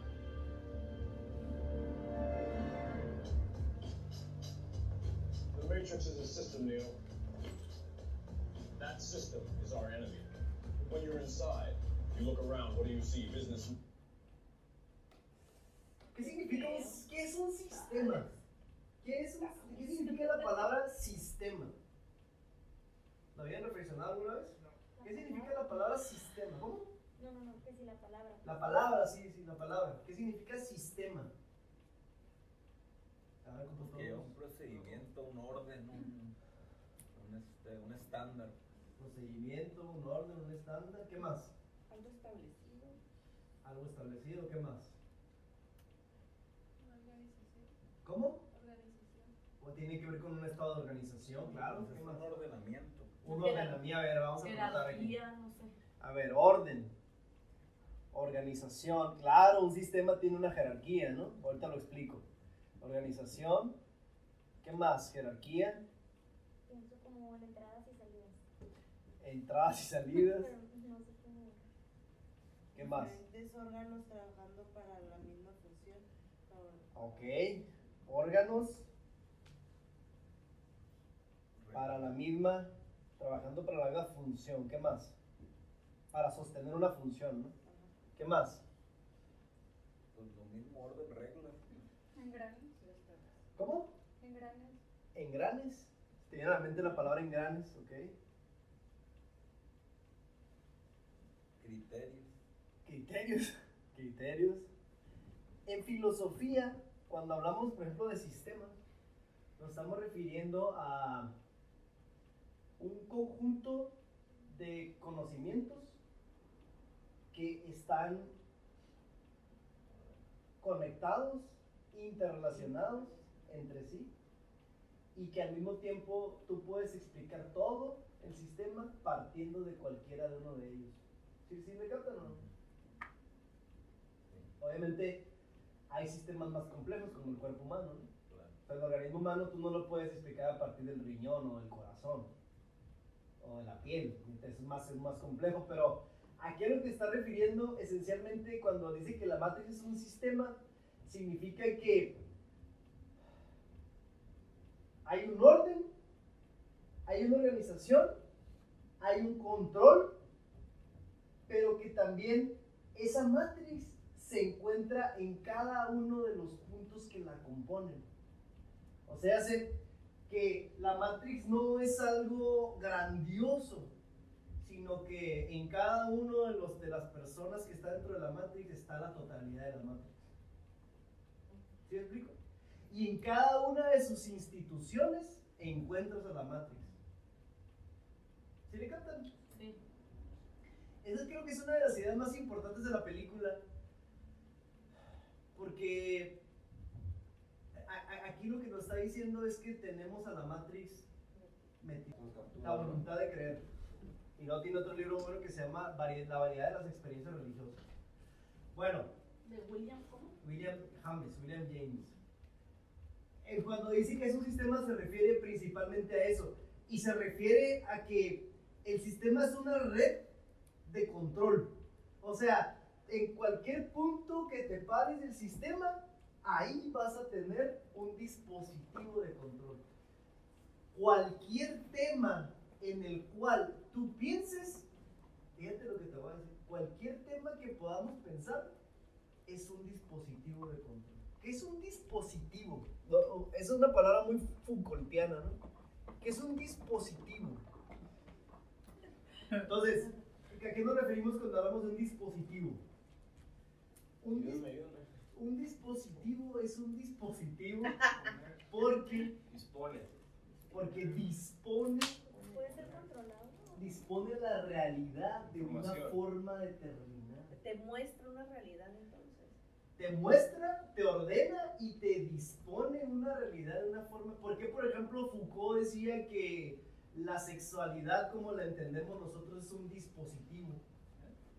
Porque la moral, el concepto de sexualidad, etcétera, dispone nuestros cuerpos de una cierta forma para que interactúen de cierta manera. ¿Sí me captan eso, no? fundamental este concepto para la biopolítica del siglo XX, es fundamental. Porque todo lo que, de lo que estamos rodeados son dispositivos ideológicos. O sea, si, si viste la, la, la, la votación mamona de ayer, ¿no? Del bonillo. ¿De qué? Del bonillo. O sea, la, la, la onda de que, de, de, de que Vox Populi, Vox Dei, la voz, la voz del pueblo es la voz de Dios, ese es, un, ese es otro dispositivo de control. O sea, la democracia es un dispositivo de control. Fíjate, simplemente cuando estás en un aeropuerto del otro lado y que llegas y te tienes que quitar los, quitar los zapatos, tú puedes decir, bueno, pues es algo insignificante. No, no, no. O sea, desde el punto de vista Foucaultiano, hasta en eso se manifiesta la Matrix. Ahí Ah, está. Y cuando haces fila de pinche Soriana, ahí está la Matrix. O sea, se puede sonar exagerado, pero cuando vas al pinche Cinépolis tienes que hacer una pinche fila de media hora para ver el Joker. El hecho de que te pongan a hacer fila, ya estás disponiendo tu cuerpo de una cierta forma. ¿Por qué mierda me hacen perder aquí el tiempo? Sí, sí. ¿Sí me explico? O sea, en, en- en todas esas cosas que generalmente nos pasan bien desapercibidas son dispositivos de control donde la Matrix se manifiesta completamente. O sea, fíjate una escuela. Una escuela es un dispositivo. Entonces, eh, cuando le- le- les, les digo esto y no utilizo tampoco la palabra ideología de una manera fortuita o casual. Cuando digo que es que los dispositivos, muchos de ellos son ideológicos, quiero decir que son, son, son doctrinas, enseñanzas o, ¿sí? o sistemas de conocimiento que se utilizan para sostener intereses. Intereses económicos o intereses políticos. Es que todo está hecho para que no te salgas, pues. Claro, porque casi todos esos dispositivos, casi todos esos dispositivos los hemos naturalizado. O sea, les hemos dado un carácter de normal y absoluto. Usted sabía, por ejemplo, que la, la familia, nuestra idea de familia tiene un, tiene un origen y una historia. ¿Sí sabías, no? Sin embargo, hemos normalizado tanto nuestra idea de familia que nos parece lo absolutamente más normal del mundo y no nos damos cuenta de que es una institución económica creada en Roma, el FAMU, ¿no? Es una institución económica creada en Roma donde, donde el padre de familia tenía su, a su prole que, les, que, que le iban a servir para trabajar, ¿no? Para sostener esa matriz de ese tiempo, pues. Les estoy poniendo un ejemplo muy simple, pero yo subrayo, o sea, todo lo que te enfrentas en la vida es un dispositivo, es un dispositivo donde se manifiesta la matrix y la matrix se reproduce y se sostiene y aparte nosotros lo, le hemos dado un carácter absoluto, como si eso fuera lo real y pasamos sobre ello como si, como si fuera completamente y absolutamente común y normal. ¿Sí me explico? Y cuando les digo que es una de las ideas más interesantes y más profundas de la biopolítica del siglo XX, no lo digo también accidentalmente. O sea, si entiendes eso, entiendes un chingo de cosas, pues, de lo que está pasando en política. Por ejemplo, date cuenta cómo, y en la Matrix sale, por cierto, ¿eh? 1999, hay una escena donde, donde, donde se ve la, la credencial, la identificación de Neo, y viene la fecha que es 1109 del 2001. O sea, el día de las Torres Gemelas. ¿no? Esa Es- película fue antes. Sí, es uno de los datos más raros de Matrix porque aparece esa fecha. Nadie sabe por qué chingados. Está raro, ¿no? Pero es muy curioso que a partir de ese día, de ese momento, la Matrix haya cobrado un poder espan- espantoso. ¿Sí te das cuenta de eso, no? O sea, es- esta fecha es clave porque a partir de esa fecha los gringos pudieron meter dispositivos de control que antes no se podía y no eran posibles. ¿Sí me explico, no? Simplemente para cruzar la frontera por otros mexicanos es un pinche pedo a partir de esa fecha. Ah, sí. Todo está sumamente controlado. Los mismos gringos introdujeron formas de mantener bajo control a su propia población. Lo de los zapatos es un ejemplo mamón, pero es verdad. Y obviamente esto marcó una pauta en términos políticos para que los gobiernos posteriores de todos los países empezaran a hacer lo mismo. Por ahí en la película que es el final hay una explicación que da el agente Smith cuando tienen a, a Morfeo ya amarrado y que lo torturaron. Eh, dice que en algún, en algún momento del tiempo hubo una Matrix. Imagínate Hubo una Matrix donde, donde, donde los seres humanos los tenían en un estado como de paraíso, ¿no? Que todo estaba muy bien, era puro placer. Y dice, dice la gente Smith, esa, esa Matrix no se sostuvo porque inmediatamente se dieron cuenta de que algo no estaba correcto. E- Era, era tanto el bienestar, fíjate la idea, y es muy profunda, era tanto el bienestar en esa Matrix que se empezaron a escapar porque algo no estaba bien. Entonces dice, dice a la gente Smith, nos dimos cuenta de que a través del sufrimiento es como esta gente se va a quedar todo el tiempo dentro de la Matrix.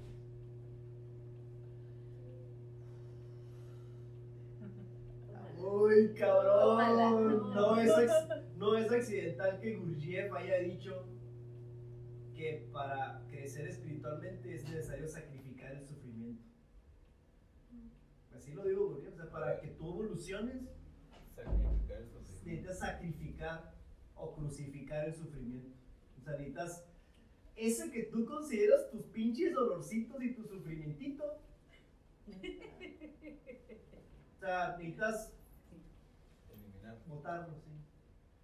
¿Sabes por qué? Porque esos dolorcitos, ese sufrimiento que, que la neta del fondo consideramos muy valioso y como una parte fundamental de nuestra identidad y de nuestra historia personal, ese sufrimiento es lo que nos mantiene atados a la matriz, al final de todo. Y ese sufrimiento no es solamente emocional, porque se sostiene con una interpretación, ¿no? con un elemento cognitivo, pero también con tensiones musculares. O sea, es todo un conjunto, pues. Entonces, esta onda de que dice la gente Smith de que, la- de que las personas sostenemos la Matrix con nuestro sufrimiento y de que estamos ahí por sufrimiento, psicológicamente es otro diamante. Si viviéramos en un estado de paz y de, y de a toda madre, y que hubiera un chingo de comida y que todos fuéramos ricos y en abundancia, dice la gente Smith, empezaremos a sospechar que no- algo no está bien porque no hay dolor, cabrón, no hay sufrimiento. ¿Y a poco no te ha pasado cuando estás a toda madre y que no tienes broncas que empiezas luego, luego a pensar, no, algo malo va a pasar, cabrón? ¿Sí o no? Sí, ¿O no? Sí, ¿O nomás soy yo el pinche loco? no. Bueno, yo también pienso eso. O sea, que todo está toda madre, que no tiene una preocupación y que te va de, la, de maravilla y de repente empieza a decir, no, pues seguro ahorita va a salir y me va a atropellar un pinche troque, porque pues eso está muy a toda madre. A ver, vamos a empezar a ver a quién se la hago de pedo, ¿no? Es. A ver quién sí, a ver, esto no está ¿Por muy dónde bien. va a venir, no? ¿Cómo? ¿Por dónde va a venir? A ver por dónde va a venir, a ver quién me la hace de pedo, a ver a quién se la hago de pedo, ¿no? Inmediatamente comenzamos a producir. Hay, hay un- una parte del libro, de uno de los libros de Castaneda donde dice que le enseña a no tener compasión, ¿no? A don Juan. O sea, así como no sientas ni madre, no sientas nada. Cuando él se hace viejito. Sí, Juan. el reconocimiento silencioso. Ajá. Ese no tener compasión eh, se refiere específicamente, don Juan, a que no tengas compasión con tu propia autocompasión. Es como renunciar al sufrimiento. Ajá, no es tanto que no sientas nada, porque no se trata de un estado de negligencia. Más bien se refiere, don Juan, a que no tengas compasión con tus propios sufrimientos. Es, a eso se refiere, don Juan. Hoy que cumpleaños Nietzsche, ¿no? no sé, 150, no sé cuánto. Nietzsche dice, ¿no? Cuando, la, cuando sucede la, obte- la obtención de un verdadero conocimiento, se debe a la limpieza consigo mismo e incluso a una especie de crueldad consigo mismo. Realmente puede ser muy malinterpretado, ¿no? Esta frase, pero Nietzsche se refiere, sobre todo se refiere a eso. Se refiere a esta ¿Por qué Neos, Neo cuando le dicen esa verdad se pone en un estado de crisis? Porque está protegiendo su propio. Está protegiendo su propio estado psicológico. O sea, su, su estado de, ¿cómo le? Hay una palabra, un término técnico, su estado de Ne- Neurosis inconsciente. neurosis inconsciente, neurosis colectiva. eh, hay, hay un término que significa estar en la filautía. Es bien importante. Filautía significa estar enamorado del propio estado de conciencia. Filautía. Y, y no, no concibo y me, re- me, re- me repulsa. ¿Me repulsa está bien dicho? Me repulsa el solo hecho de pensar o de que me proponga en un estado de conciencia diferente. Y entonces el vato lo que hace es defender su, su filautía, ¿no? Que consiste en emociones, como les digo, pensamientos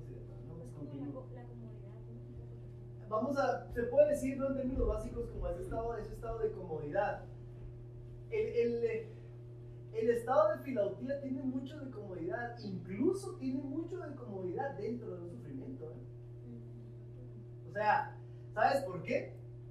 Porque el sufrimiento que yo tengo dentro de mi estado de filautía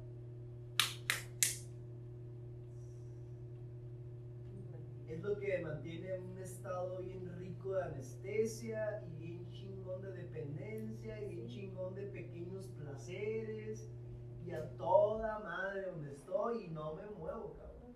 Sí, O sea, tiene todos estos aspectos. ¿no? Tiene muchos beneficios. O sea, sí, la neta es que nosotros somos una, una especie muy cabrona. Usamos el sufrimiento para nuestro propio beneficio. Sí, es duro, yo sé que es duro.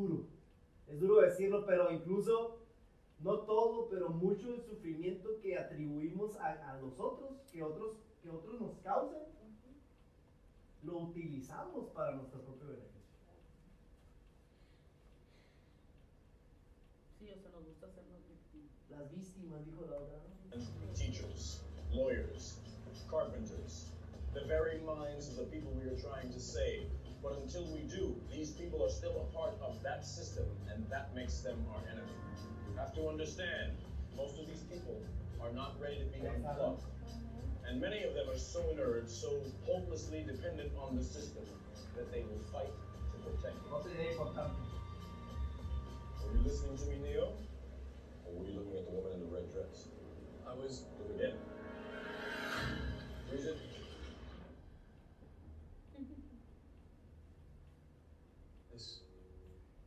Eso es muy importante cuando dice, incluso pelearán para protegerlo. Esa es una idea muy curada.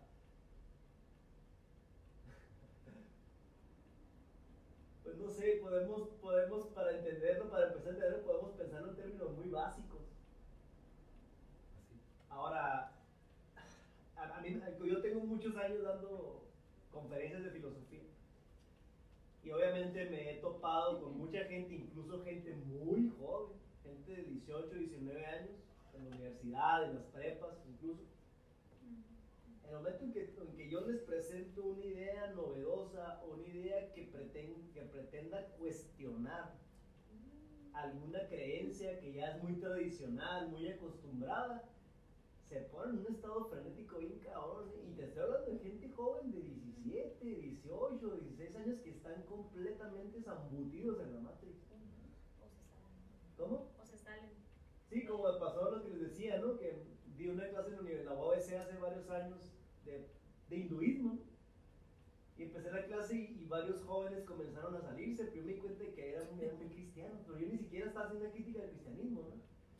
Pero, o sea, en cuanto, en lo que quiero decir es que en cuanto se propone la diferencia, la diversidad del pensamiento, somos, somos tan conservadores y sobre todo los mexicanos somos tan pinches conservadores que en cuanto se proponen ideas que tiendan a hacer crítica o a revolucionar, entramos en crisis.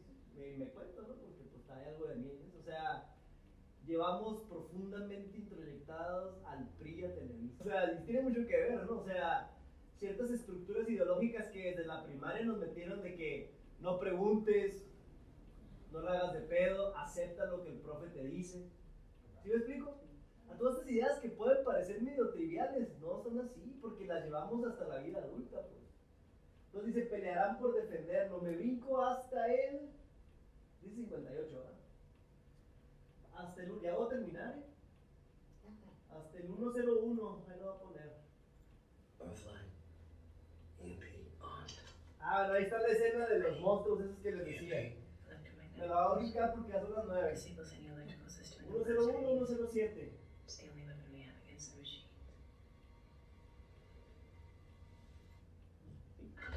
Mira, Those Sí, in me lo front, brinqué, espérate. bring the ship up to broadcast depth.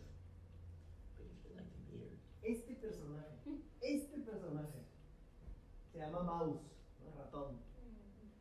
Este personaje es bien interesante y bien importante, aunque como otros pueda pasar desapercibido. Es un jovencito, ¿no? Es un jovencito que en este momento no sale su cuerpo entero, pero es muy delgado. Y este morro, por ejemplo, es el que mete la travesura. Es el morro que, me- que hizo el programa de la morra de rojo. ¿Sí la viste ahorita, no? O sea, dentro de esa uniformidad de vatos, pum, le mete un elemento de una morra, ¿no? Despampanante y que el niño tiene que voltear. Número uno. Número dos, están en la comida y, le dan, les dan un pinche atole horrible que parece un grudo, ¿no? Peor que sus caritas remojadas. Y le, dice a Neo, le dice a Neo, fíjate la idea, ¿no? Porque es un personaje con una gran curiosidad, le dice, si, te- si, si, usas tu imaginación, sabe a huevos, ¿no? Y luego empieza a decir, yo siempre me he preguntado cómo las máquinas supieron a qué sabía el pollo. A lo mejor pensamos que el pollo sabe a pollo, pero en realidad sabe a atún. O a lo mejor sabe a no sé qué madre. O sea, el vato tiene una gran curiosidad, ¿no? Y luego inmediatamente en esa escena dice, le dice a Neo una de las frases más chingonas de la película, le dice, negar nuestros impulsos es negar aquello que nos hace humanos. Negar nuestros impulsos es negar aquello que nos hace humanos. Ahorita Müller le diría afectos, ¿no? A la clase que fuimos, le diría los afectos. Esta es una frase de lo más chingón porque lo que, lo que está diciendo es que la Matrix nos obliga a no escuchar nuestros impulsos fundamentales. O sea, puedes, puedes pensar impulso, puedes pensar deseo, puedes pensar afectos. Y obviamente con impulsos no me refiero nada más a la comedera o a la sexualidad, no, no, no, no, no me refiero específicamente a eso. La creatividad puede ser. Sobre todo la creatividad. Un niño, un niño es un puro flujo, un puro impulso, un puro afecto, un puro deseo. Y la educación en gran medida consiste en ponerle diques a, ese, a esa cascada de deseo que es un niño. Por voy contigo. ¿no? Por lo tanto, en gran medida nuestro camino puede consistir en quitar los diques del deseo. Es esta parte instintiva, ¿no? El gozo, el placer, lo dionisíaco que hemos estado viendo aquí, que va a lo apolíneo, que la razón, la mente es lo que prevalece, pero el instinto y el corazón, no se diga, se ha sido muy reprimido. Sí, porque eso que ya Nietzsche llama lo dionisíaco en realidad es aquello que te conecta con la vida. En cambio, lo, lo que él llama lo apolíneo es lo que más bien te conecta con el control, con la mesura, con la prudencia. Y como dice William Blake, la prudencia es una vieja, ¿cómo le llama? Es una vieja incapacitada o algo así, ¿no? Pero eh, es este aspecto que te va a conectar con tu propia vida. Y ahora, Nietzsche diría, si lo, si lo traemos aquí, ¿no? Para festejar su cumpleaños, Nietzsche diría, la Matrix consiste en cómo desde que hemos nacido congelan ese flujo interminable de vitalidad que hay en nosotros. ¿Cómo le hacemos, cómo le hacemos para que el niño ya no, ya no sea una máquina deseante y que sea lo que yo quiero que sea? Que yo quiero, yo autoridad quiero que sea. ¿Cómo le hacemos? Y el cómo le hacemos es todo lo que nos han hecho. Todo. Pues represiones, todo. O sea, ¿cómo le hacemos para que ese niño sea un adulto perfectamente socializado, decente, que no haga de pedo, que no piense mucho y que no sea creativo? ¿Cómo le hacemos? Y, y el cómo le hacemos es la matriz. O sea, a mí me gusta mucho la metáfora del río, de la cascada, ¿no? O sea, cómo ese impulso vital que no termina y que es un profundo sí a la vida, diría Nietzsche. Cómo inventamos miles de pretextos para irlo apagando poco a poco. Y, y hemos tenido un gran éxito en eso. Somos profundamente exitosos con eso, créeme que sí. Somos profundamente exitosos en liquidar el, el- el impulso vital que tenemos dentro. Y este morrito está muy curado porque te fijas incluso la pinche mirada acá como de... La carita. Como incon- sí, o sea, sí, es un- es- este morro es un incontrolable, pues. Es un ese morro es un incontrolable. Lo, lo voy a poner para que vean el discurso, ¿no? I can arrange much more personalized melanin. Digital vampire look. Pay no attention to these hypocrites. Esto es hipócrita, ¿no? To deny our own impulses is to deny the very thing that makes us human. Lo mismísimo. Ya llega este güey. ya, ya, We're ya. done. Bring the ship up to broadcast depth. We're Sí, sí, quedó esta parte, ¿no? Sí. ¿Qué minuto estamos? 106. Termino. 107 dice aquí, vamos a ver qué pasa.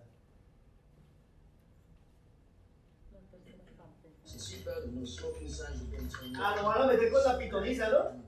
Ajá.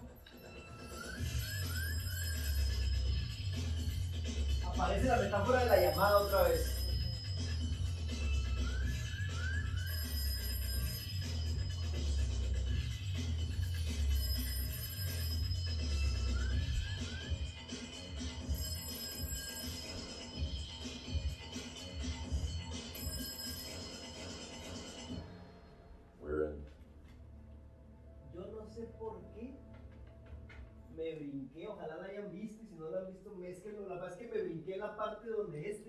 El Cypher, está cotorreando con el agente Smith en un restaurante. ¿Se acuerdan de esa escena? Sí, sí. Que ya le está diciendo que va, atrás, va, los va, va a traicionar a su, a su grupo y va a entregar a Morfeo. Y fíjate, este personaje es uf, es esencial el Cypher porque le dice a la gente Smith que él los va a entender y que quiere regresar a la Matrix y que no quiere saber ni madre de, de la otra vida, ¿no? Que es la liberación de la Matrix. Le dice, yo no me quiero acordar de nada y quiero ser un vato bien rico y famoso, algo así como un actor, le dice, ¿no? Y luego le dice la gente Smith, lo que usted quiera, mister, quién sabe qué, ¿no? Y, dice- y, y luego está partiendo un pedazo de carne, lo mastica y le dice a la gente Smith, yo sé, yo sé que este sabor es un impulso que la Matrix manda a mi cerebro, sé que no es real, pero que a toda madre, dice. ¿Qué significa cipher? ¿Dónde lo anoté? Lo borré, ¿verdad? ¿Qué significa cipher?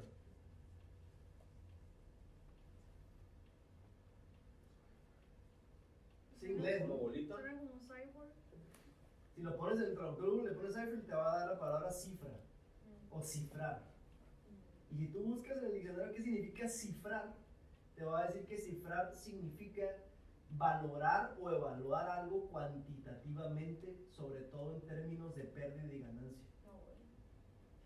Este vato, el cipher, el cifra, representa aquella zona de nuestra psique o de nuestra mente que todo el tiempo está negociando las cosas. O sea, que piensa en términos de ganancia, de pérdida, incluso las relaciones interpersonales. A ver qué le voy a sacar a este cabrón o qué me va a dar, o qué voy a perder, qué voy a perder para me- mejor no acercarme. Pero sobre todo, Cypher representa mucho el aspecto sensual de, de nuestra mente. Cuando digo sensual me refiero a algo, algo de los sentidos, no, no, no, no sexy, pues. Sino sensual es referente a los sentidos. O sea, aquella parte de la mente que no puede pensar si no es algo referido a las cosas, a los objetos. Pensando. ¿Cómo? Estás pensando constantemente. continuamente sensando, continuamente pensando, pero siempre en términos de objetos. O sea, ¿cuánta gente no hay que en el momento en que lo- le propones un pensamiento más o menos abstracto y todavía te dicen, ¿no? No, no, no, a mí no me tires rollo. A mí dime qué hacer. Así, Ah. así nos dicen los cursos de masoterapia, ¿no? Dicen, no, no, no, es que yo no, no, no, no, a mí dime, dime qué hacer y ya. Ese es un aspecto de Cypher, de, de- de- de- esta mente que, que cifra, ¿no? Pero sobre todo se me hace bien interesante que, que el vato dice, es que yo sé que esto es una ilusión. ¿Sabes qué? Este conocimiento, por ejemplo el cuarto camino, o Carlos Castaneda, o cualquier conocimiento espiritual que sea verdadero, sucede que puede caer, cuando tú lo escuchas o lo lees, puede caer en una zona de tu mente que es esta. Y cuando cae en esa zona de tu mente, tú vas a decir, no, no, es que yo ya sé, yo ya sé que vivimos en la Matrix, no hay pedo. Sin embargo, seguimos en la Matrix y no hacemos nada para, para reflexionar, para profundizar sobre la Matrix, para intentar entender qué significa salir. Porque en el momento en que, en que empiezas a entender qué significa salir de la Matrix, empiezas a abandonar necesariamente ese tipo de mentalidad. ¿Sí me explico? Entonces, este vato, es, este vato es aquella parte de la mente tuya y mía, pues mía, por supuesto, que, sa- que sabe cosas, pero que no las comprende. Solamente las sabe.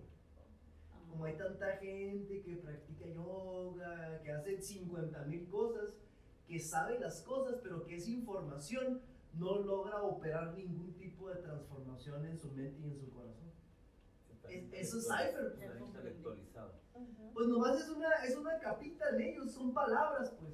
Y, y te dicen que lo saben, pero no lo comprenden, no lo han hecho suyo, no lo han profundizado, no lo han metabolizado, pues. Por supuesto, Morfeo es aquella zona de la psique que, que tiene perfectamente comprendido algo, ¿no? igual que Trinity en algún momento, ¿no? Entonces, eh, Cypher es un personaje que, que está en muchos mitos también, por cierto, ¿eh? Por ejemplo, piensen en aquel pasaje, ¿no? Para mencionarles algo conocido por ustedes.